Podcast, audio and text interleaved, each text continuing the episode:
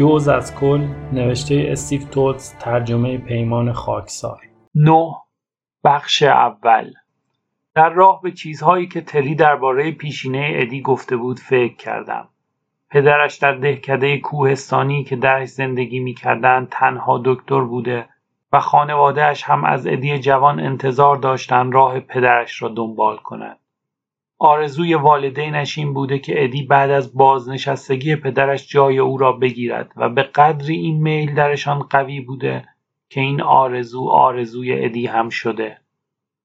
در سالها صرف جویی و از خودگذشتگی پسرشان را فرستادهاند دانشکده پزشکی و او هم با اشتیاق و قدر شناسی وارد دانشگاه شده.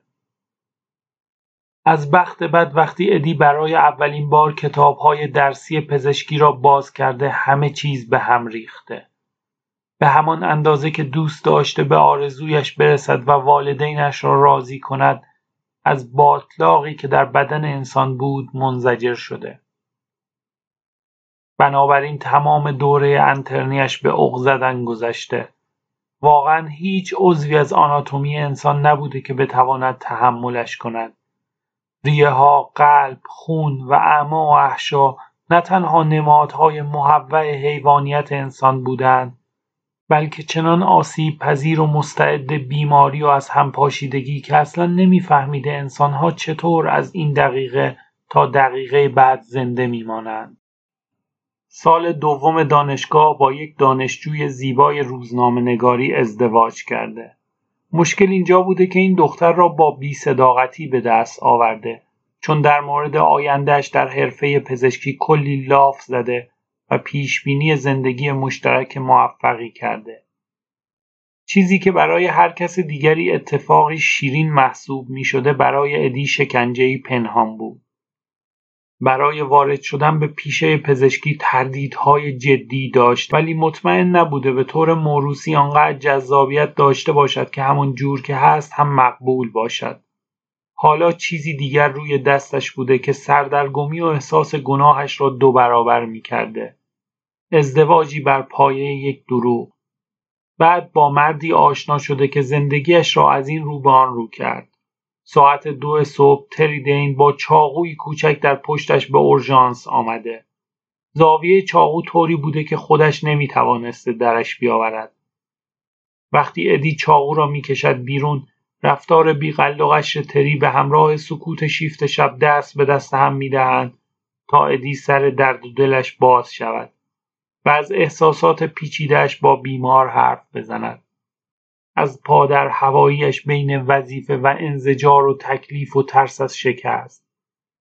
از این حرف زده که آیا می‌خواهد یک دکتر لعنتی باشد یا نه؟ قبول کرده از شغلش متنفر است و اگر در بر همین پاشنه بچرخد کارش به خودکشی خواهد کشید. ولی چطور می‌توانست همان لحظه خود را خلاص کند؟ اگر شغلش را رها می‌کرد از کجا پول در میآورد؟ تری مشتاقانه گوش کرده بود و همان لحظه شغلی پردرآمد ولی غیرعادی به او پیشنهاد داده بود. سفر به آن سر دنیا و مراقبت از برادرش و کمک به او در مواقع نیاز. خلاصه اینکه دوست و حامی مارتین دین شود. به خانواده و نوعروسش خبر را اعلام کرده و قلب هر دو را شکسته و راهی پاریس شده و اطراف کارلین کشی کشیده تا سر و کله پدرم پیدا شود.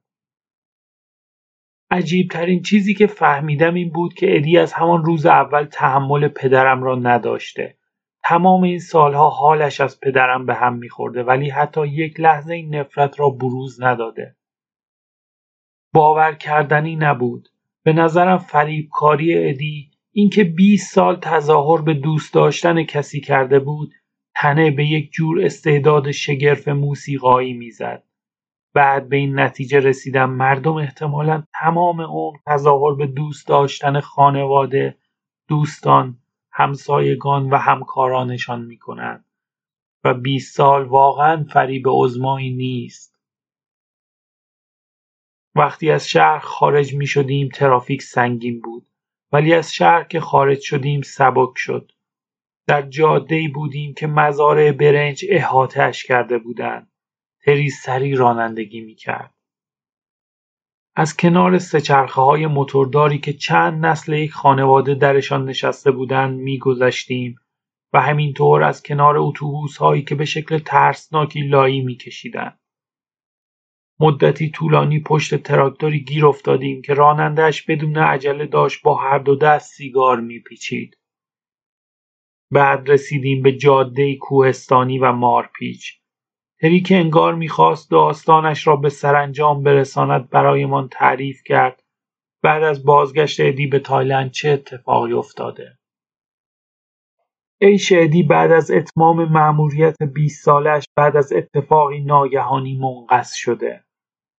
بعد از فراقی 140 ماهه فقط شش هفته با هم بودن کافی بوده تا ازدواجشان از هم بپاشد.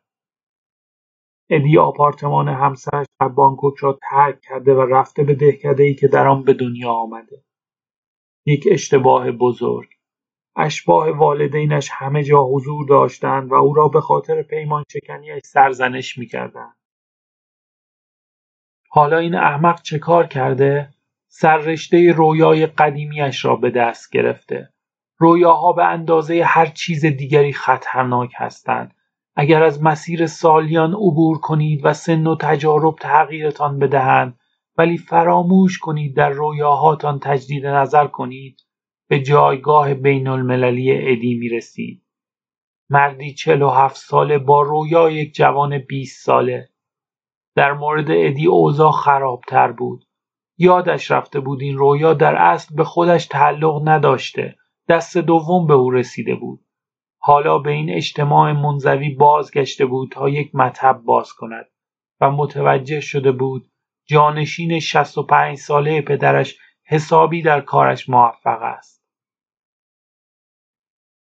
غروب رسیدیم خانه ادی. کلبه نیمه ویران در زمینی بیدرخت و کوچک در محاصره تپه هایی پوشیده از جنگل انبوه. وقتی تری ماشین را خاموش کرد صدای رودخانه به گوشم خورد. واقعا وسط ناکجا آباد بودیم. دورافتادگی آنجا بفهمی نفهمی حالم را بد کرد. زندگی در کلبهای در گوشه شمال شرقی هزار تو مرا با انزوا و سختی آشنا کرده بود. ولی اینجا فرق داشت. خانه رعشه بر اندامم انداخت. شاید زیاد کتاب خوانده بودم و فیلم دیده بودم ولی وقتی زندگیت را با توجه به مختصات دراماتیکش در نظر بگیری کاری که من کردم همه چیز بار معنایی پیدا می کند. یک خانه فقط یک خانه نیست.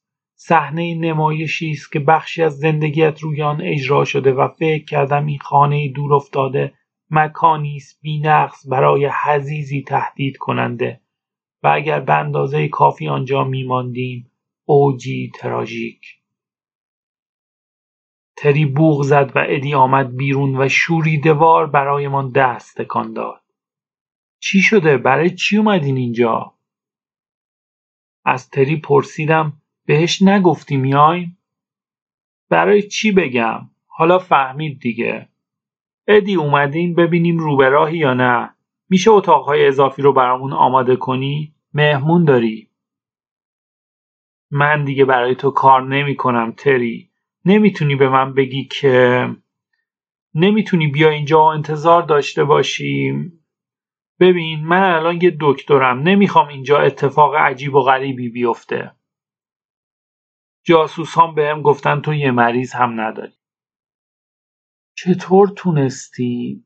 اینها یکم به غریبه ها بیاعتمادن. من هم سالهای سال اینجا زندگی نکردم. طول می‌کشه آدم جا بیفته. همین. بگذریم. اصلا به تو چه ربطی داره؟ شما نمی‌تونین اینجا بمونین. وضعیت من به اندازه کافی نامطمئن هست. آخرین چیزی که می‌خوام اینه که شما هم برام بدنامی بیارین. خدای من ادی باور کن نمی‌خوایم با شورت توی دهکده راه بریم. فقط یکم صفا و آرامش می‌خوایم. یکم منظره ببینیم. ضمنا عجیبه که یک مرد در حال مرگ و خانوادهش چند هفته مهمونه دکتر باشن. چند هفته می‌خواین چند هفته بمونین؟ تری قش خندید و زد پشت ادی. ادی پدرم را نگاه کرد و آرام پرسید این هم می‌خواد بمونه؟ بابا نگاهی سرد و عاری از زندگی به ادی انداخت. بعد ادی با نیم لبخندی نگاه هم کرد که کمی گرما داشت ولی نه خیلی. اخیرا بر اثر همنشینی با استرالیایی ها مفهوم نفرت را خوب درک کرده بودم و اندازه و بویش را تشخیص می‌دادم. تری ساکش را برداشت و رفت توی خانه. بقیه هم با احتیاط دنبالش رفتیم. دم در ایستادم و ادی را نگاه کردم. از جایش تکان نخورده بود. بی حرکت کنار جیپ ایستاده بود. به نظرم آمد تحمل هیچ کدام از ما را ندارد. چه کسی می توانست سرزنشش کند؟ تک تکمان آدمهای خوشایندی بودیم ولی جمعمان را نمی‌شد تحمل کرد. نمی‌دانم بدنم چه دارد که تمام پشه ها را از هر نژاد و مرام و مسلکی به خود جذب می کند. به تمام بدنم مایه دور کننده حشرات مالیدم و هزار تا شمع سنبل هندی روشن کردم ولی باز هم دست از سرم بر نمی داشتم. پشه بند را باز کردم و مثل کفن دور خودم پیچیدم. از پشت تور اطرافم را نگاه کردم. اگر بگویم اساسی آنجا ناچیز بود حق مطلب را ادا نکردم. چهار دیوار سفید، یک صندلی لغلقو با پایه شکسته، میزی تقلق و تشکی به نازکی بیسکویت. پنجره رو به گیاهان جنگل باز می‌شد. اصرار کرده بودم دورترین اتاق را به من بدهند. یک در پشتی بود که می‌شد بدون اینکه کسی را ببینی بروی بیرون و بیایی تو. احساس کردم پشه روی دستم نشسته. داشتند از لای سوراخ‌های تور تونل می‌زدند. پشه بند را با نفرت جر دادم و فکر کردم می‌خواهم اینجا چه کار کنم. در بانکوک در فاصله بین ها و معابد بودایی کلی چیز بود سرم را گرم کند. اینجا مردن پدرم باعث می‌شد هر فکری به جز فکر مردنش ناممکن شود. جز تماشای ازمهلال یک انسان چه کار دیگری داشتم؟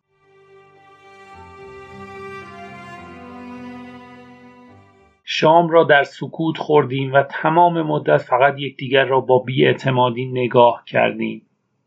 هوا از امیال پنهان سنگین بود و هیچ کس ناگفتنی را نمی گفت و بنابراین حرفی برای گفتن باقی نمی ماند. بعد از شام ادی خانه را به من نشان داد. چیز دیدنی نداشت. پدر ادی علاوه بر پزشکی نقاشی هم کرده و متاسفانه راهی برای ترکیب نقاشی آماتوری و حرفه اصلیش پیدا کرده بود. بر دیوارها های رئالیستی ترسناکی بود از دل و روده، قلب، ها و جنینی سخت شده که داشت به رغم بد اقبالیش لبخندی شوم می‌زد. تظاهر نکردم از نقاشی ها خوشم آمده و راستش ادی همچنین انتظاری از من نداشت. من را برد مطبش. اتاقی بزرگ و تمیز با کرکره های چوبی چنان نظم و ترتیبی داشت که فقط از آدمی وسواسی برمیآمد یا کسی که مطلقا هیچ کاری ندارد انجام بدهد. از آنجایی که می‌دانستم ادی هفته ها بدون حتی یک مریض آنجا می نشیند می توانستم حدس بزنم مورد او دومی است. اینجا مطب پدرم بوده. اینجا مریض می‌دیده. تحقیق می‌کرده و از دست مادرم قایم می شده همه چیز مثل همون روزیه که اینجا رو ترک کرد. برای چی این رو گفتم؟ حقیقت نداره. وقتی مرد مادرم همه چیز رو گذاشت توی جعبه و من طبق چیزی که توی خاطرم مونده بود همه رو دوباره از نو چیدم. یک مطب استاندارد. میزی بزرگ، یک صندلی راحت چرمی برای دکتر، یک صندلی چوبی ناراحت برای مریض، یک تخت معاینه، یک کتابخانه پر از کتابهای پزشکی هزار صفحه‌ای و روی میزی کوچک ردیفی مرتب از ادوات جراحی مربوط به دو قرن پیش تا حالا. بدبختانه دیوارهای اینجا هم پر بود از نقاشی های شنی از اعضای بدن. نقاشی هایی که انسان را به عنوان ارگانیسمی قابل احترام بدنام می کردن. فضای اتاق سنگین بود.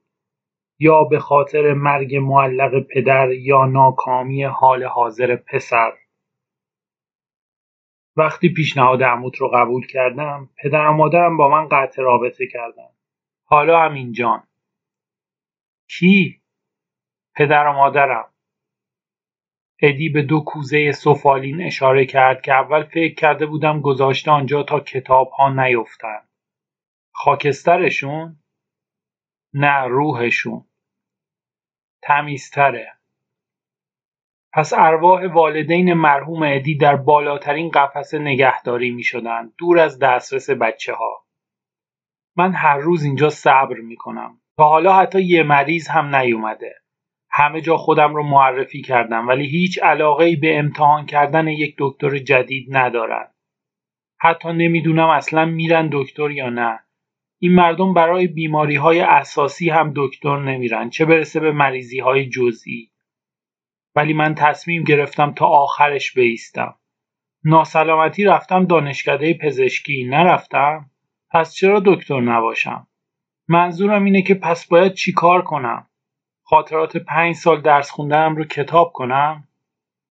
ظاهرا ادی تناقض آشکاری را نمی‌دید که در نظرش نسبت به زمان هدر رفته وجود داشت. تصمیم گرفته بود فقط پنج سال دانشکده پزشکی را تلف شده بداند و از 20 سال پرستاری من و پدرم صرف نظر کرده بود. نشست لبه میز و با انگشت چیزی از لای دندانهایش درآورد. با جدیت به من خیره شد. انگار غذا از لای دندان درآوردن چیزی بود که در دانشکده پزشکی یاد گرفته بود. این سالها خیلی چیزها می‌خواستم بهت بگم جسبه. چیزهایی که نتونستم بگم. چون با چیزهایی که شغلم به من دیکته می‌کرد در تضاد بود. مثلا خب همونطور که احتمالا تا حالا فهمیدی من از پدرت متنفرم و اینکه مردم استرالیا تن به چنین بازی مسخره ای دادن نشون میده چقدر پست و احمقن مثل بقیه. فکر کنم. به هر حال مسئله اینه که من از پدرت متنفرم. نه حالم ازش به هم می‌خوره. این حق توه. ولی چیزی که شاید ندونی اینه که از تو هم زیاد خوشم نمیاد. نه این رو نمی‌دونستم. می‌بینی؟ حتی ازم نمی‌پرسی چرا. به خاطر همین چیزهاست که ازت خوشم نمیاد. تو از خود متشکر و دماغ سربالایی راستش از پنج سالگی همینطور بوده ای این هم حق منه. ادی تهدیدآمیز نگاهم کرد. حالا که مجبور نبود بیخودی تظاهر به دوست داشتن ما بکند انگار یک شبه شیطانی شده بود. می‌بینی؟ از خود متشکر و دماغ سر بالا. من تمام عمر زیر نظرت داشتم.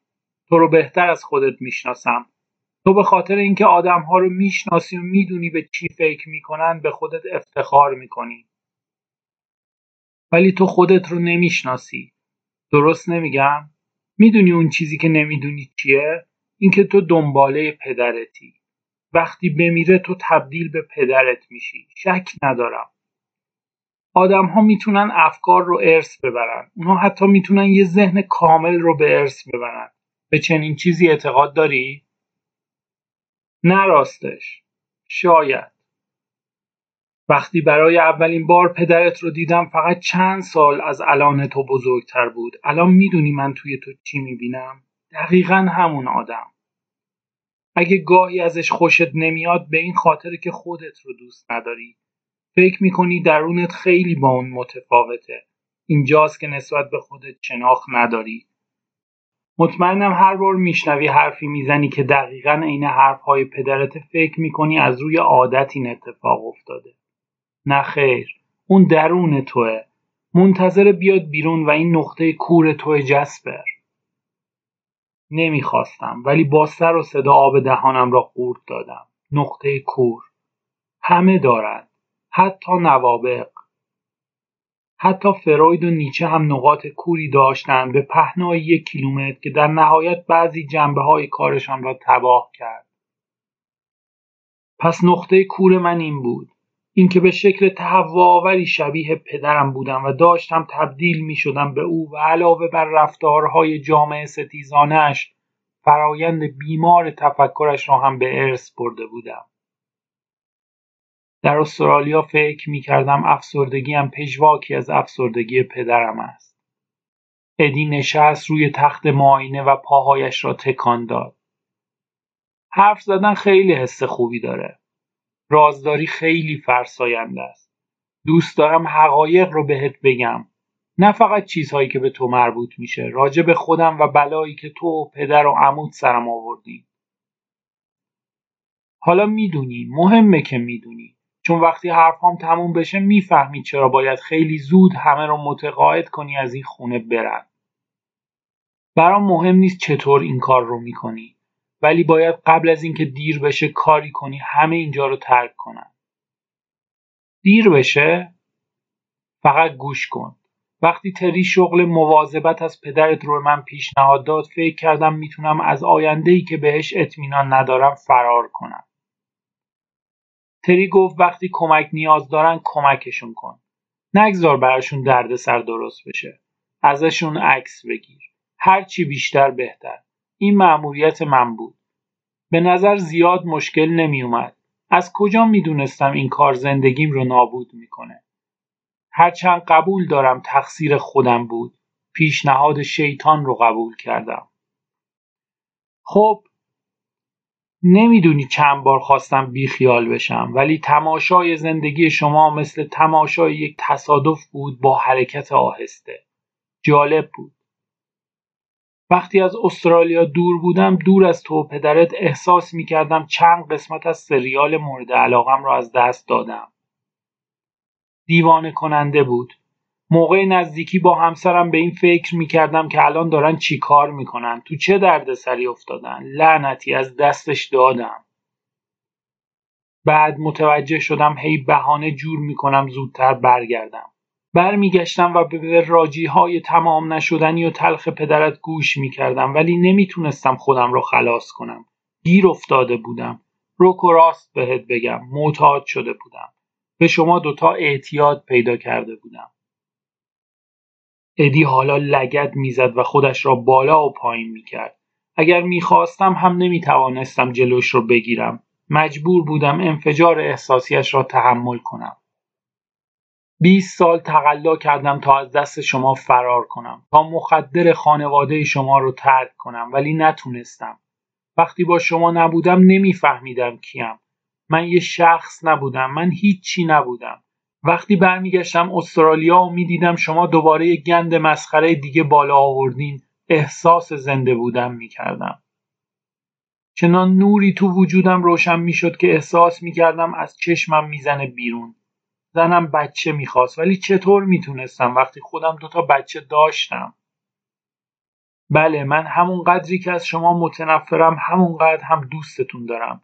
بیشتر از چیزی که بتونی فکرش رو بکنی. وقتی شما رو تحویل تری دادم خودم نابود شدم. مأموریت تموم شد. می‌دونستم به محض اینکه برم خونه دیگه تحمل زنم رو ندارم. و درست هم فکر کرده بودم. نمی‌فهمید چرا اینقدر زود رنج شدم چرا اینقدر خالی شدم. نمی‌تونستم خالی بودنم رو باهاش قسمت کنم و اونقدر هم دوستش نداشتم که بتونم این خلر رو با عشق پر کنم. این شد که ولش کردم و اومدم اینجا. می‌بینی؟ من کاملا خالیم و اومدم اینجا خودم رو پر کنم. حالا می‌فهمی چرا همتون باید برین؟ اومدم اینجا که دوباره خودم رو پیدا کنم. بفهمم کیم. دارم خودم رو از نو می‌سازم. پدرت همیشه از پروژه های مختلف حرف می‌زنه. شما پروژه من بودی. حالا یکی دیگه لازم دارم. برای همین به مریض احتیاج دارم. می‌خوام زندگیم رو از جایی که گسسته شد شروع کنم و برای همین شما دوتا نباید اینجا باشین. برای همین باید عموت رو راضی کنی شما رو از اینجا ببره. خب چرا بیرونمون نمی‌کنی؟ خب جناب از خود متشکر. والا مقام دماغ سر بالا. من نمی‌تونم. تو فکر می‌کنی عمود فقط اهل خنده و اشغاله؟ اون روش رو ندیدی. نمی‌دونی چه کارهای وحشتناکی ازش برمیاد. تری خیلی یه دنده است. فکر نکنم بشه متقاعدش کرد. خواهش می‌کنم جسپر خواهش می‌کنم. پدرت داره میمیره. می‌خواد یه دیوونه بازی دیگه در بیاره. یه دیوونه بازی بزرگ.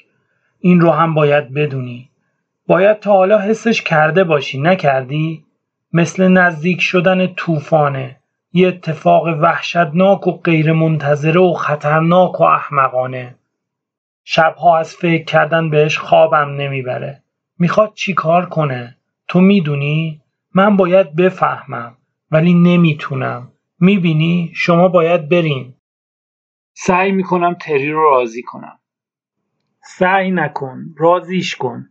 فکر می‌کنی وقتی پدرت بمیره چه اتفاقی میافته؟ تمام جنونش ارث می‌رسه به تو. اون وقت یه خولی میشی بدتر از بابات. اگر از اینجا نرین قسم می‌خورم تمام عمر تعقیبت کنم تا اینکه پسردار بشی. بعد خودم هم پسردار میشم تا پسرم پسرت رو تعقیب کنه. نمی‌بینی؟ این اعتیادیه که نسل به نسل ادامه پیدا می‌کنه. قرنها. ما الان تو موقعیت اساسی هستیم. اگه الان نری تا آخر عمر همراهت میمونم. فکر ناخوشایندی بود. بس دیگه برو با عمود حرف بزن. اگه بمونی نمی‌دونم چه کاری ممکنه بکنم. شاید تو خواب سرتون رو گوش تا گوش ببرم. از این فکر خندش گرفت. از آن خنده هایی که دندانها نمایان نمی‌شوند. حالا تنهام بگذار. باید برای پدر و مادرم دعا بخونم ادی چند شاخه گل روی زمین گذاشت و زانو زد و شروع کرد ورد خواندن. هر روز برای موفقیتش دعا می کرد که خبر خوبی نبود. اگر دکتر محلهتان برای رونق کسب و کارش دعا می کند باید آرزو کنید خدایانش به حرفش گوش نکنند.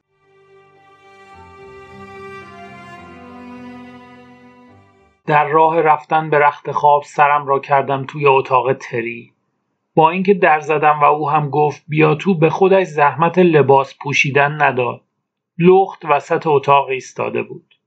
سلام جسبر چه خبرها مهم نیست شب بخیر. در را بستم. حوصله حرف زدن با یک کیکی لخت را نداشتم. بعد یادم افتاد حوصله این را هم ندارم که یکی در خواب سرم را ببرد. در را دوباره باز کردم. هری از جایش تکان نخورده بود. ای بابا در زدن بلد نیستی؟ ادی دیوونه شده. تهدیدگر سرمون رو تو خواب می‌بره. این کارش خیلی مهمون نوازانه نیست هست؟ فکر نکنم بخواد ما رو بکشه. فکر کنم حضور من و بابا باعث شده بریزه به هم. خب خب نباید از اینجا بریم؟ شاید. خوبه. ولی ما نمیریم. چرا؟ ابروهایش در هم رفتند و دهانش باز ماند. هر لحظه ممکن بود حرف بزند. حالت خوبه تری؟ معلومه خوبم. فقط یکم عصبی شدم همین. من عادت به عصبی شدن ندارم. می‌دونی اینقدر از خانوادم دور بودم که حضور شما دوتا تأثیر عجیبی روم گذاشته. احساس می‌کنم خودم نیستم. راستش فکر می‌کنم آزادیم رو از دست دادم حقیقتش رو بخوای دلواپستونم من هم مدت هاست دلواپس هیچ چیز و هیچ کس نبودم کارلین چی؟ دلواپس اونم هستی؟ صورت تری در کسر ثانیه قرمز شد بعد چشمانش حالت عجیبی پیدا کردند این احساس را داشتم که بیرون خانه ای ایستادم و یک نفر داخل خانه چراغ را روشن و خاموش می کند. تو حس ششم قوی داری جسپر. حست بهت چی میگه؟ مال من میگه قراره یه اتفاق توی این خونه بیفته. نمی‌دونم چی. ممکنه چیز خوبی باشه. هرچند شک دارم. احتمالا چیز بدیه. حتی می‌تونه یه چیز خیلی بد باشه. شاید ما باید هرچه زودتر از این خونه بریم. ولی کنجکاوی خرم رو گرفته. کنجکاوی یکی از چیزهای مورد علاقه منه. یه لذت طولانی و دیوانه کننده و تأخیری. شب بخیر گفتم. در را بستم و او را در برهنگیش تنها گذاشتم و به خانواده عادی فکر کردم که مشکلاتی عادی از قبیل الکلیسم قمار همسرازاری و اعتیاد دارند. بهشان حسودی کردم.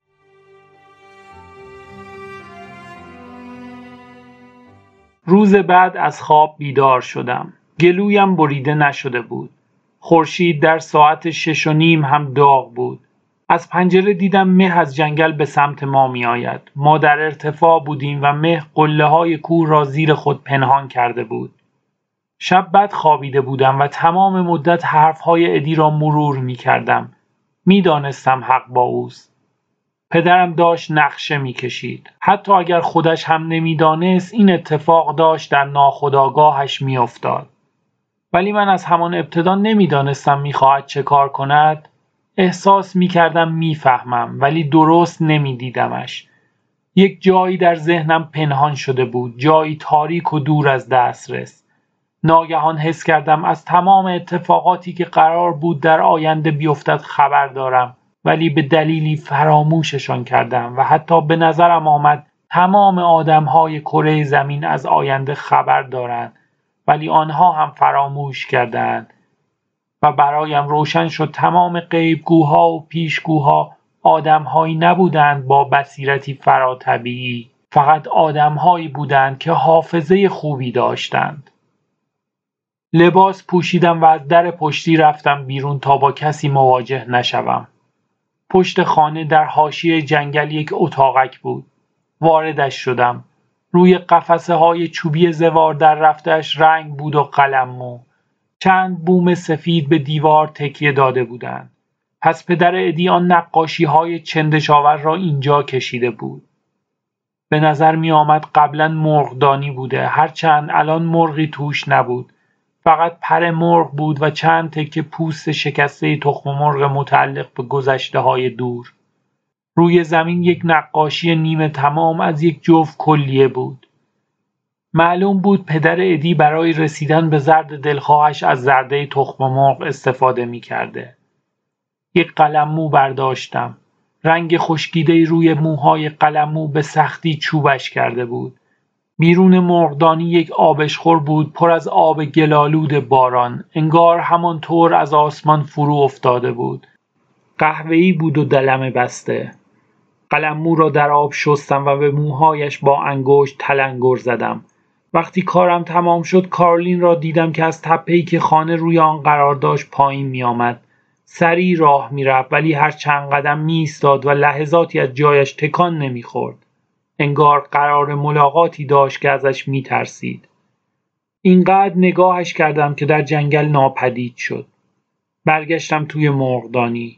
یک قوطی رنگ باز کردم. قلم مو را درش فرو بردم و به بوم حمله ور شدم. گذاشتم قلم مو بر سطحش بلغزد تا ببینم چه دوست دارد بکشد. به نظرم آمد دوست دارد چشم نقاشی کند. چشمان توهی، چشمانی شبیه آلوی رسیده. چشمانی شبیه میکروب هایی که آدم از چشمی میکروسکوپ می‌بیند. چشمانی درون چشمانی دیگر. چشمان متحد المرکز. چشمان روی هم افتاده. بوم ازشان خسته شد. مجبور شدم ازشان رو برگردانم. این چشمان نقاشی شده به شکل آزاردهندهای به درونم نقب می‌زدند. به نظرم میآمد چیزی را در وجودم حرکت می‌دهند. یک دقیقه طول کشید تا بفهمم تمام مدت چشمان پدرم را کشیدم. عجیب نبود که حالم داشت به هم می‌خورد. بوم را گذاشتم زمین و یکی دیگر روی پایه گذاشتم. قلممو دوباره شروع کرد. این بار تمایلش به کشیدن یک صورت کامل بود. صورتی مغرور و از خود متشکر با چشمانی درشت و طعنه زن سبیلی انبوه لبانی قهوه‌ای و به هم فشرده و دندانهایی زرد چهره یک بردهدار سفید پوست یا یک زندانبان. به نقاشی خیره شدم و استراب تمام وجودم را پر کرد. هر چقدر فکر کردم نفهمیدم چرا. انگار نخی در مغزم شل شده بود ولی از ترس اینکه تمام وجودم از هم باز شود می ترسیدم آن را بکشم. بعد فهمیدم نقاشی همان صورت بود. همانی که در کودکی خواب می دیدم آن صورت شناور جاودانی که تمام عمر دیده بودم. وقتی نقاشی می کردم جزئیاتی را به خاطر می آوردم که نمی‌دانستم قبلا دیدم کیسه های زیر چشم فاصله جزئی بین دو دندان پیشین های گوشه لبهای خندان.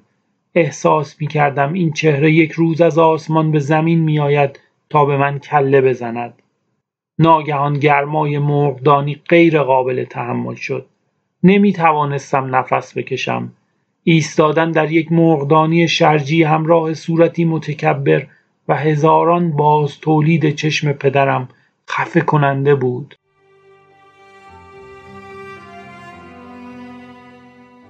بعد از ظهر روی تخت دراز کشیده بودم و به صدای باران گوش می کردم. احساس بیبنیانی می کردم.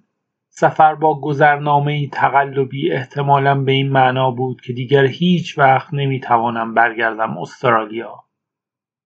بیوطن بودم و از این هم بدتر اسم قلابی گذرنامه هم همانی بود که دوستش نداشتم همانی که حالم را به هم می‌زد و اگر یک گذرنامه دیگر جور نمی کردم احتمالا تا آخر عمر کسبر باقی می ماندم. تمام بعد از ظهر در تخت ماندم. نمی توانستم کلمات ادی را از ذهنم برانم.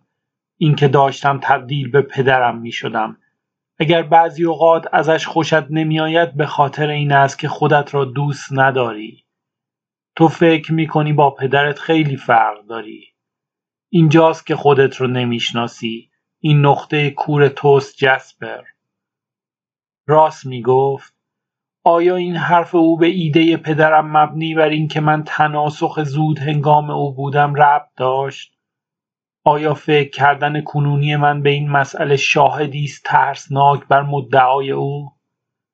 از وقتی پدرم دوباره شروع کرده به مردن من از نظر جسمانی قوی تر نشدم ما روی یک کلنگ نیستیم. او پایین برود و من بالا. یکی در اتاقم را زد. کارلین بود. در باران گیر افتاده بود و از فرق سر تا نوک پایش خیس بود. جسپر تو که نمی‌خوای بابات بمیره می‌خوای؟ خب راستش روز مشخصی تو ذهنم نیست ولی از اینکه تا ابد زنده باشه هم خوشم نمیاد. آره اگه اینجوری نگاه کنی دوست دارم بمیره. آمد و نشست لبه تخت. رفته بودم دهکده. آدمهای اینجا وحشتناک خرافاتیان شاید هم حق داشته باشن هنوز یه راههایی برای درمانش وجود داره. می‌خوای دیر به قرار ملاقاتش با سرنوشت برسه؟ من می‌خوام بابات این رو به تمام تنش بماله. یه شیشه به من داد پر از ماده چسبناک و شیری رنگ. این چیه؟ چربی ذوب شده قبقب زنی که موقع زایمان مرده. به شیشه نگاه کردم نمی توانستم مطمئن باشم شیشه حاوی همان چیزی است که می گفت به زن بیچاره هم که موقع زایمان مرده بود فکر نمی کردم. به آدمی فکر می کردم که چربی قبقب را آب کرده بود. این رو از کجا آوردی و از همه مهمتر چقدر بابتش پول دادی؟ از یه پیرزن توی ده گرفتم. گفت برای سرطان عالیه. برای سرطان عالیه؟ چرا خودت بهش نمیدی؟ پدرت الان به حرف من گوش نمیده. دلش نمی‌خواد کمکش کنم. حتی نمی‌تونم یه لیوان آب دستش بدم. باید وادارش کنی این رو بماله به تنش. چطور می‌تونم ترغیبش کنم روغن قبقب یه غریبه رو بماله به تنش؟ باید یه رای پیدا کنی. چرا من؟ تو پسرشی. تو هم زنشی. گفت رابطمون فعلا با هم خوب نیست. لازم نبود بگوید. کاملا با مثلث عشقی نکتیزی که داشت ما را ریز ریز می کرد آشنا بودم. کمی در راه رو این پا آن پا کردم ولی بالاخره وارد اتاق پدرم شدم. روی میزش خم شده بود. نه چیزی می‌خوان و نه چیزی مینوشت. فقط خم شده بود. گفتم بابا هیچ چیزی مبنی بر اینکه متوجه حضورم شده از خودش بروز نداد. دور تا دور اتاق شم سنبل هندی روشن بود. یک بند روی تختش بود و یکی هم روی صندلی گوشه اتاق. پرسیدم حشره ها اذیتت می‌کنن؟ بدون اینکه سرش رو بلند کند گفت فکر می‌کنی من مثل دوست قدیمی بهشون خوش آمد میگم؟ فقط می‌خواستم بهت بگم یه پماد دفع حشرات خوب دارم. من هم دارم. این جدیده. ظاهرا محلی ها از همین استفاده می‌کنن. بابا سرش را بلند کرد. رفتم طرفش و شیشه چربی آب شده قبقب را گذاشتم کف دستش. باید این رو بمالی به تمام بدنت. در شیشه رو باز کرد و محتویاتش رو بو کشید. بوی عجیبی میده. بابا تو فکر می‌کنی من و تو شبیه هم هستیم؟ از چه نظر؟ قیافه؟ نه نمی‌دونم شخصیت این بدترین کابوسته نیست؟ یکی دو تا کابوس بدتر هم دارم صدای وزوز شنیدیم هر دو برگشتیم ولی ندیدیم صدا از کجا می آمد. بابا پیراهنش را درآورد و یک انگوش از چربی برداشت و مالید به سینه و شکمش. تو هم می‌خوای؟ نه من خوبم. حالت تهوع گرفتم. حالا داشتم به زنی که موقع زایمان مرده بود فکر می‌کردم. در این فکر بودم که آیا بچهش زنده مانده و اگر بفهمد چربی قبقب مادرش به او ارث نرسیده ناراحت می شود یا نه بابا در حالی که زیر بغلش را چرب می کرد گفت ادی با اون چیزی که ازش تو ذهن داشتیم خیلی فرق داره نه؟ وسوسه شدم تکگویی بیمار و تهدیدهایش را برای پدرم بازگو کنم. ولی پشیمان شدم. چون نمی‌خواستم عصبی ترش کنم. درسته واقعی نبود.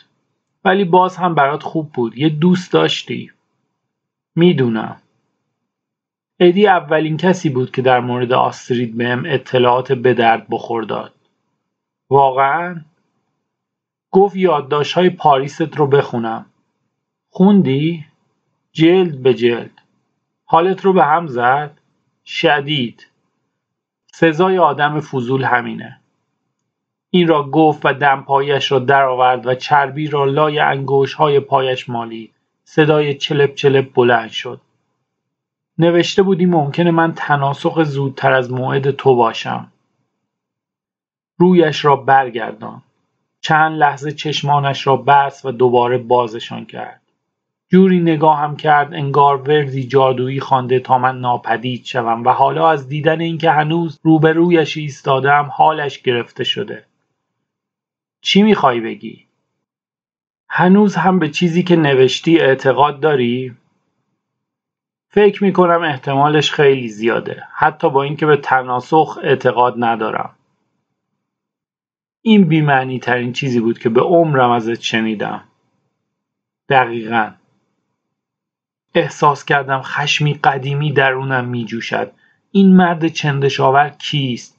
رفتم بیرون و در را محکم به هم زدم. بعد دوباره بازش کردم. گفتم اون پماد دفع حشرات نبود. می‌دونم. تو فکر می‌کنی من چربی آب شده قبقب رو تشخیص نمیدم؟ سر جایم ایستادم. ذهنم خلع مطلق. گفت گوش وایساده بودم احمق.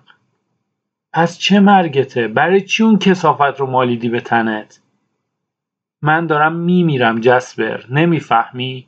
چه فرقی می‌کنه چی به مالم بتنم چربی قبقب چربی شکم پشگل بز چه فرقی می‌کنه؟ وقتی داری میمیری حتی اشمعزاز هم بیمعنی میشه.